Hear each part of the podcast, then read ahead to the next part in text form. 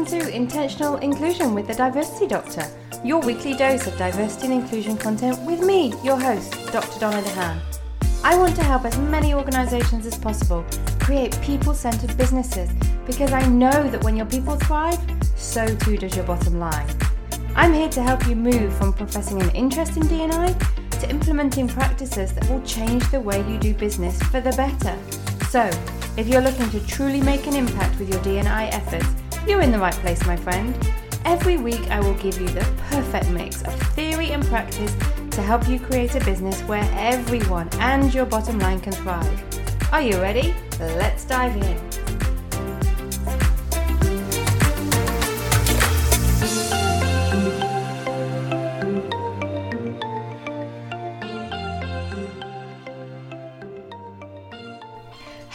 Welcome to episode one of Intentional Inclusion. Oh my goodness, I am so incredibly grateful that you are here listening to this right now because it means that you are being intentionally inclusive. Of all the things you could be doing with your time right now, you've chosen to spend it listening to a podcast about diversity and inclusion. And that means everything. So let me explain. Now, if you're driving and it's not safe to do so, just keep driving and listening. But if you can stop, whatever it is that you're doing, I just want you to stop for a moment. And I want you to take a really deep breath. And I want you to just be aware that you are consciously choosing to be intentionally inclusive right now because you have consciously chosen to um, listen to this podcast. Of all the subjects podcasts that you could listen to, you chose this one. So, inclusion is important to you and you are doing something about it. And I absolutely love that. And the reason I wanted to kind of bring you into a moment of being conscious about it is because so many of the decisions we make on a daily basis are decisions we make at an unconscious, subconscious, unconscious, subconscious level. So our brains process 11 million bits of information every second. 11 million bits of information. But consciously, we can only process 16 to 40 bits. Now, I'm a qualitative researcher, I'm not a numbers person, but even I can understand that there's a big gap there, right? We receive 11 million bits of information, but we can only process 16 to 40 bits.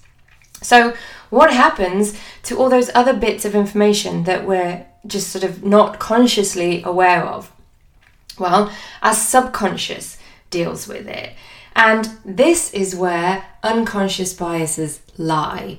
And this is something I wanted to start off um, talking about today. So, we all have unconscious biases, and there are many different types of unconscious biases, and I'll run through a few of them today. And some affect affect us more than others. So, in the process of kind of preparing for this podcast and looking at um, different types of unconscious bias, I've actually become aware of some of the unconscious biases that are prominent for me at this point in my life. Uh, and I will share some of those with you um, in a moment. And please stay around to the end of the podcast because I have a link to a free resource which outlines all this for you. So, right now you're just listening to it, but if you're like me, a visual learner, and you want a little bit more context, then I've got you. I've got a resource that you can you can access. No worries, my friend. So, back to unconscious biases. Unconscious biases is our brain's way of making shortcuts. So, we have 11 million bits of information coming at us every second. We can process only 16 to 40 bits of that information. So the rest of it goes into a shortcut system. Now, our brains are super efficient at this. We receive all this information and our brain quickly just sorts it into shortcuts. And those shortcuts have been built on our experiences what's worked for us so far in the past, what hasn't worked for us, what's familiar to us, what do we know. So those shortcuts have been um, laid out for us from um, our family life. The dynamics that we have in family, what we've been taught in school, what we see in the news, um, what we watch, what we consume, all of those bits of information reaffirm pathways and stories that our brain is processing, and then it jumps to shortcuts. So, let me give you an example. Um, if we um, have seen or experienced a dog attacking somebody, and I'm a huge dog lover, so hopefully you haven't experienced this, but imagine that you know, as a child, maybe you were attacked by a dog. In fact, my children had this for a while. They were very little, toddler sort of age, and it was a very friendly dog, but it jumped up at them and it knocked them flat on the floor and it created a fear for them. And they would literally, um, whether they were in their pushchair with me, as soon as they saw a dog, any dog, they would be scared. They would go into fight or flight mode because they had this association of the dog is going to hurt me. Now, that was a very visceral reaction to them, but if that had been continued to be allowed to be reaffirmed, if every other message that they'd had was that dogs are dangerous, dogs are bad, if they read stories about it, if they saw programs about it, if they saw other people um, having issues with dog, it reaffirms that narrative that they're creating in their head.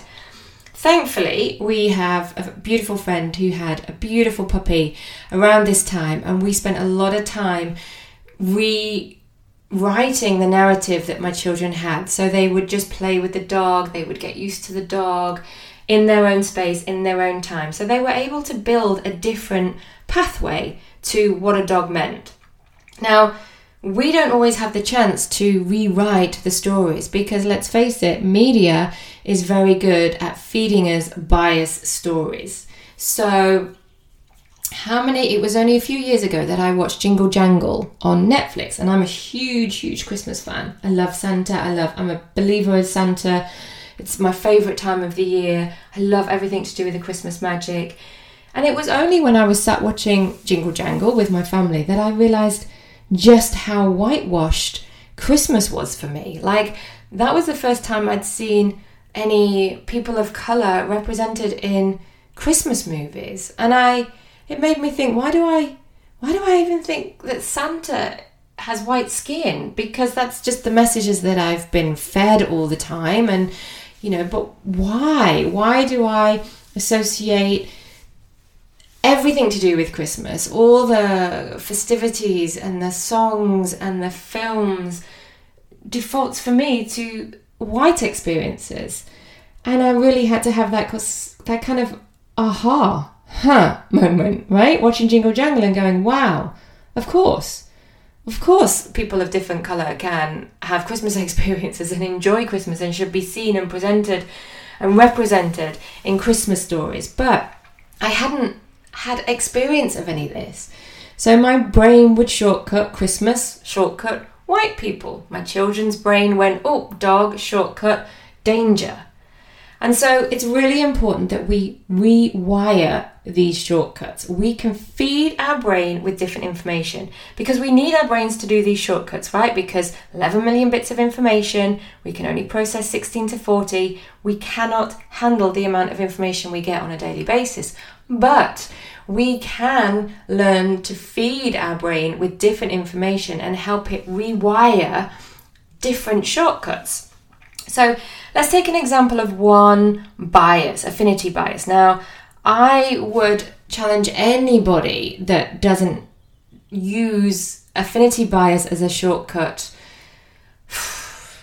every day. I mean, affinity bias for me is one of the most common unconscious biases.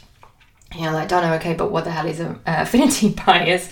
Affinity bias is also known as similarity bias, and it's think of it as like holding up a mirror.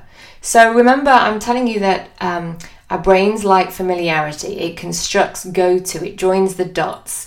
So if I look in the mirror, I see myself. It's familiar. I've been looking at this face for 46 years. It's very familiar to me.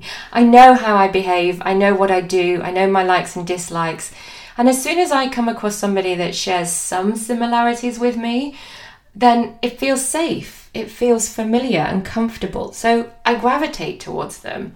Now, I'm English speaking, I live in the Netherlands, my Dutch is terrible, and I will know that if I am in a room uh, of people that I don't know um, and I hear somebody speaking English, I will gravitate towards them. It feels safe. I know that I can communicate with them more easily than with Dutch people who speak amazing English, but I will gravitate towards the familiarity. That's somebody that speaks the same language as me. So we gravitate towards that mirror image because it feels safe. And remember, our brains will shortcut that similar is safe, and therefore the default opposite of that is that different or unknown is unsafe. So we are more apprehensive of that. Now, if I'm making decisions about, I don't know, I have concert tickets um, next week um, I will default. It's okay to let my affinity bias jump in then because it's my brain will start selecting who do I know that likes similar music to me? Who do I think would like this experience? I want the similarity in that case. I don't want to invite somebody to. I'm going to embarrass myself now. I'm thinking of some music that I can say.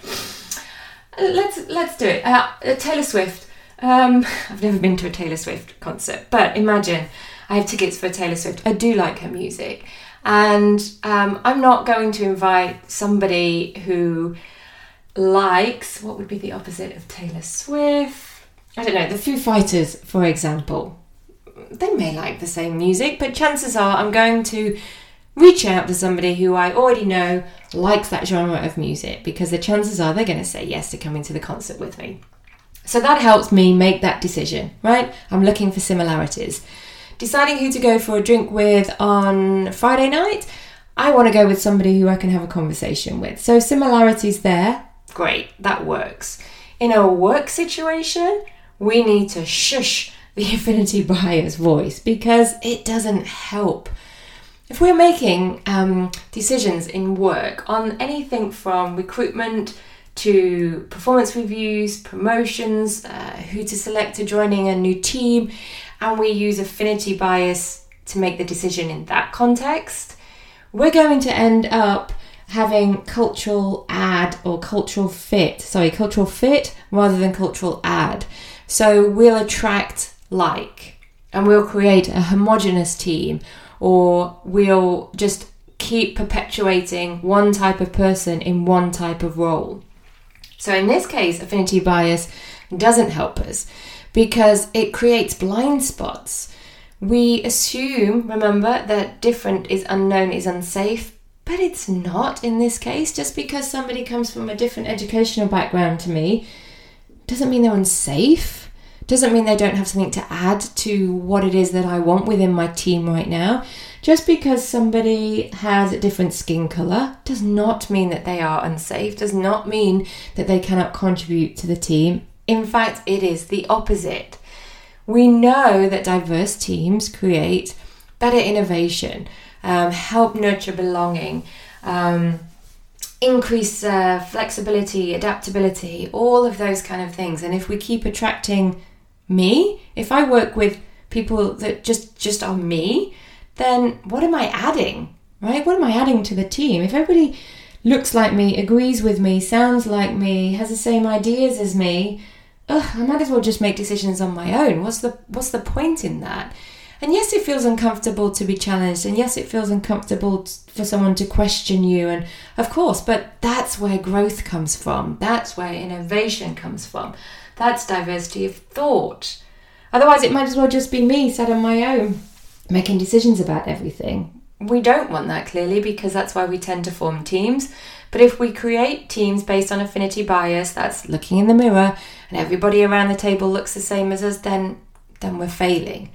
So affinity bias is one example of an unconscious bias that can work in certain aspects of our lives, but if it starts to feed into work-based decisions, that's when we need to hit the pause button. That's when we need to go, ah, hang on. Did I just make that decision based on the best fit, based on valid and reliable information, or did I base that decision because it felt safe because that person is like me? I'm drawn to that person.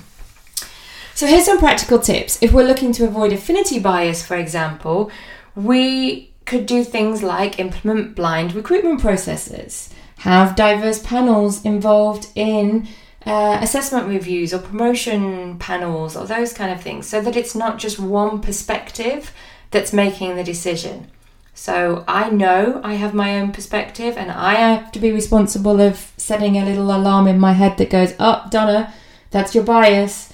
that you're defaulting to the comfortable and the familiar, and is that the right decision? I am responsible for doing that, but surrounding myself with different people with different views and opinions also helps overtly counteract that. Now, another bias that I have uh, recently, oh, it's touched me a little bit, and this is authority bias. Now, this is another way of, you know, shortcuts. I've said your brain makes shortcuts, and it and it it's based on our experiences and what information our brains have been fed. It's only really recently that I have realized that I thought the way that I had been raised, so I've been raised to respect authority. Um, I think it's very British, maybe a generational thing, but I would always default to um, authority figures, being respectful of authority figures, a teacher, a policeman, a politician, a leader, a, an older person when I was growing up would be an authority figure. Um, respect your elders. That's something that I was raised with, and I thought it was about being polite. Again, very British. Um, what I've learned, and only really recently, is that that's simply a bias. It's simply a way of con- that I was conditioned, and if I just default to making decisions based on that, oh, I'm being polite, I'm being respectful, then I don't take a moment to consider what am I being respectful of? Why, how could politeness um, transcend into ignorance? So, authority bias is when you just attribute greater accuracy to the opinion of somebody who's in a, an authority position like I said, a, a head teacher, a teacher, a police person, a coach.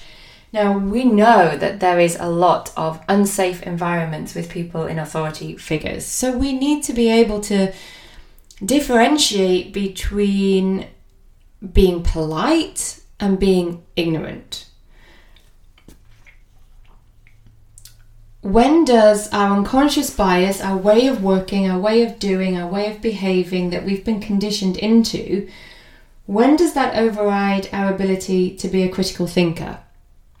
So, and as I said, this has come to mind a lot recently in terms of everything that's been going off with the pandemic and information about data. I'm, I'm a scientist. I always want to find like the evidence-based decision making. But what if my decision making is not based on evidence, but based on who's presenting that evidence. And I don't take a moment to be critical and reflect on, okay, well, just because this authority figure is telling me this, um, is it truth?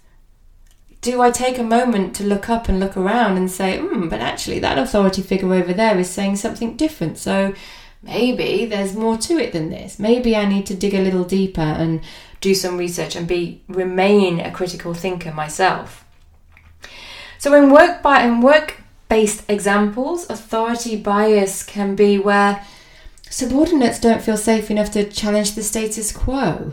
Um, you can often get leaders who will say, okay, you know, innovation. Oh my goodness, innovation seems to be the word of 2020, 21, 22. Everybody wants, you know, people to be innovative. But if we don't give people space to challenge the status quo, if we have leadership that just says, okay, we want you to be innovative, but um, this is the way we do things around here, then there's no space to be innovative, right? Because actually, you don't want me to be different. So we need to take a moment to think again, can I, am I just defer, deferring to this person because I've been raised to be respectful as opposed to because I believe that they're saying the right thing. And it doesn't mean that we have to be disrespectful, right? So I can still be respectful of authority figures, but I don't have to agree with them. And that was like the light bulb moment for me. And I'm all about light bulb moments in the work that we do. Just that assumption that I can still be polite and respectful, but I can disagree because I can I'm critically thinking for myself. I'm looking for a range of evidence and I will process that myself. I think we've all seen leaders work with data differently and how much transparency there is right now with our leaders is questionable. How much authenticity for me is questionable. And I mean, let's face it, we're in a global pandemic. How come we're all doing it differently? I mean, if we're all experiencing the same uh, virus, then how, how come we haven't figured out that there's best practice out there? That one country, one leader, one way of doing, one data set is correct? There's so many differences out there, so we need to be consciously aware and consciously be critically thinking about things.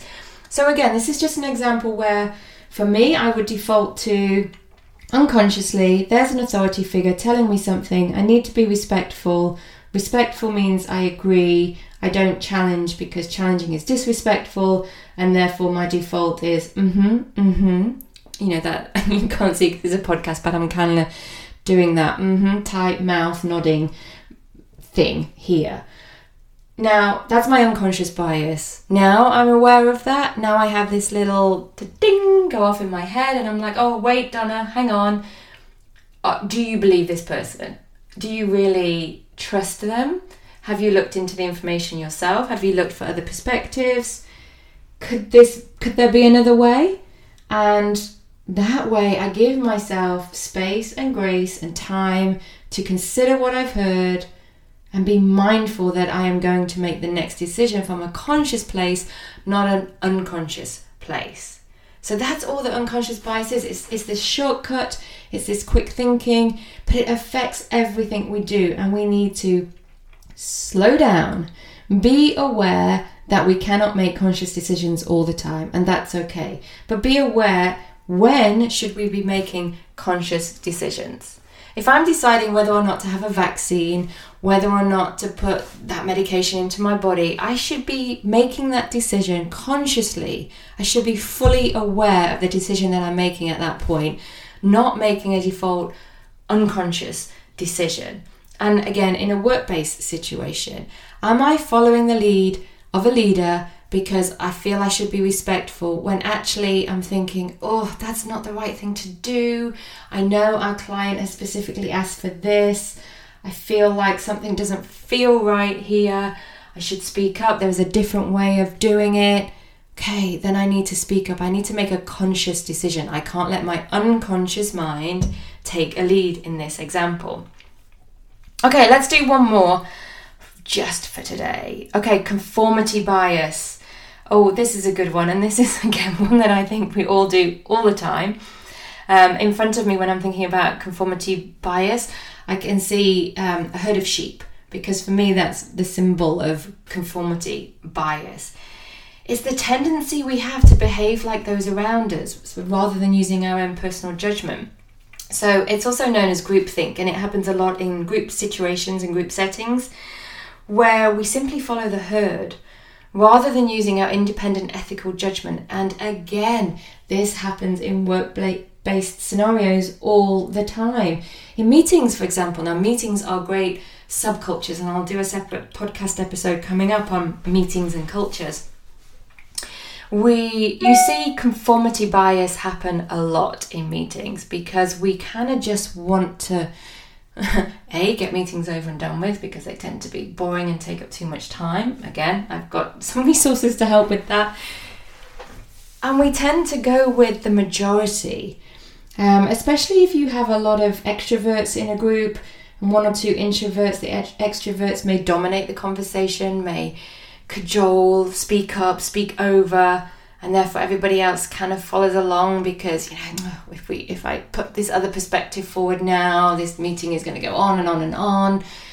So it's easy to default to this kind of fitting in perspective. Okay, we're going to conform, we fit in, Work asks us to conform a lot in terms of conforming to the time that we work, the place that we work, even what we wear to work. There's a lot of expectation of conformity, which counteracts, again, organizations asking us to be our authentic self. But conformity bias is a way of fitting in rather than belonging, rather than being our true authentic self. We fit in and we conform and therefore conformity bias comes along in terms of um, I don't want to rock the boat right now. So if there's a vote, okay, I don't want to be the only one that keeps you know objecting to this. So yeah, let's just go along. If most people say this is right, then it must be right. Ah, again, ding ding, must be. Let's just step away from that. It doesn't, it's, there's not must be. Just because everybody says we're going to jump off this cliff right now doesn't mean it's the right thing to do. Maybe if there's a fire raging towards you and it's the best safe exit route, maybe, but take a moment to consciously make that decision. Do not unconsciously follow a herd of lemmings off the cliff face. Okay, so I hope that this content today, we've talked about biases and being conscious so, to wrap it up, I am incredibly grateful that you are here right now because you made a conscious decision to listen to this podcast, which means you are being intentionally inclusive. It is important to you and you chose an action to help you support that. Thank you for that. Thank you for your time. I really appreciate it. We've talked about biases and the fact that they exist in our unconscious state. So, the best way to avoid any of these unconscious bias is to be aware of them so that you can get that little ding ding ding bell going off in your head. Take time to make sure you're making decisions consciously, not unconsciously. So, again, you can unconsciously decide to invite that friend to drinks on Friday, but do not unconsciously decide who should get their promotion. That decision deserves a conscious, thoughtful process. So, consciously decide who should get the promotion and step away from unconscious bias. Take the time, take the space, be mindful, be conscious, and we can all start moving away from letting the unconscious make decisions for us. That's a wrap for today, my friends. Like I said, I have a full resource of lots and lots of different types of unconscious biases that um, show up in the workplace. I'll put a link to that in the show notes. You can access that for free. Um, until next time, my friends, have a great one. Bye.